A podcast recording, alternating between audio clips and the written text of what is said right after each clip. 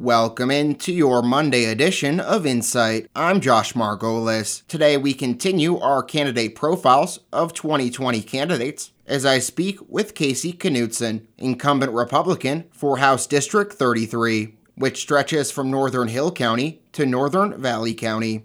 Knudsen, a cattle rancher, has represented the district since 2016 and believes he's represented his constituents well so far. You know, most people up here on the Hi-Line, especially, uh, and it's not in the entire state of Montana, tend to believe in the the idea that people should be able to live their lives the way they want to. You know, as long as you're not hurting somebody else, you should have the freedom to do what you want with your own life.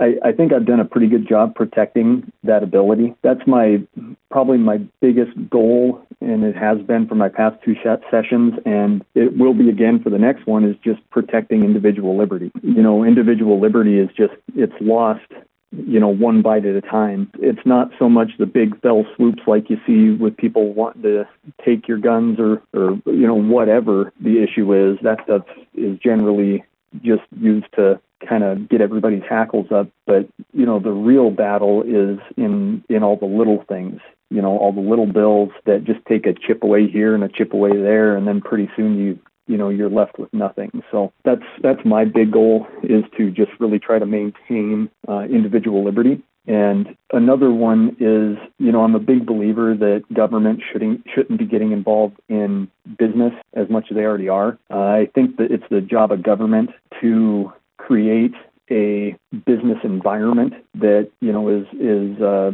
allows for growth. It it allows for you know businesses to be able to make their own decisions. again, just like with personal liberty, you know, as long as you're not hurting somebody else. So that's really where I think you know government should be focused on is just you know not necessarily getting involved in everything so much, but helping to facilitate you know the proper environment so that businesses can grow on their own let capitalism do its work. And, you know, capitalism seems like it's turned into kind of a dirty word lately, but in reality, that's more of a, you know, they call it a crony capitalism, where, yeah, it's a capitalistic society, but the more people you know, you know, if you know the right people in government, you can get favorable treatment compared to other businesses in the same industry. And I absolutely don't agree with that. You know, businesses should all have the same equality of opportunity. Uh, one business shouldn't get more, one person shouldn't get more just because they know the right people. I think that equality of opportunity is an important concept in both the business world and, you know, your personal world. And that does it for your Tuesday edition of Insight. My thanks to Casey Knudsen, incumbent Republican candidate for House District 33. For New Media Broadcasters, I'm Josh Margolis.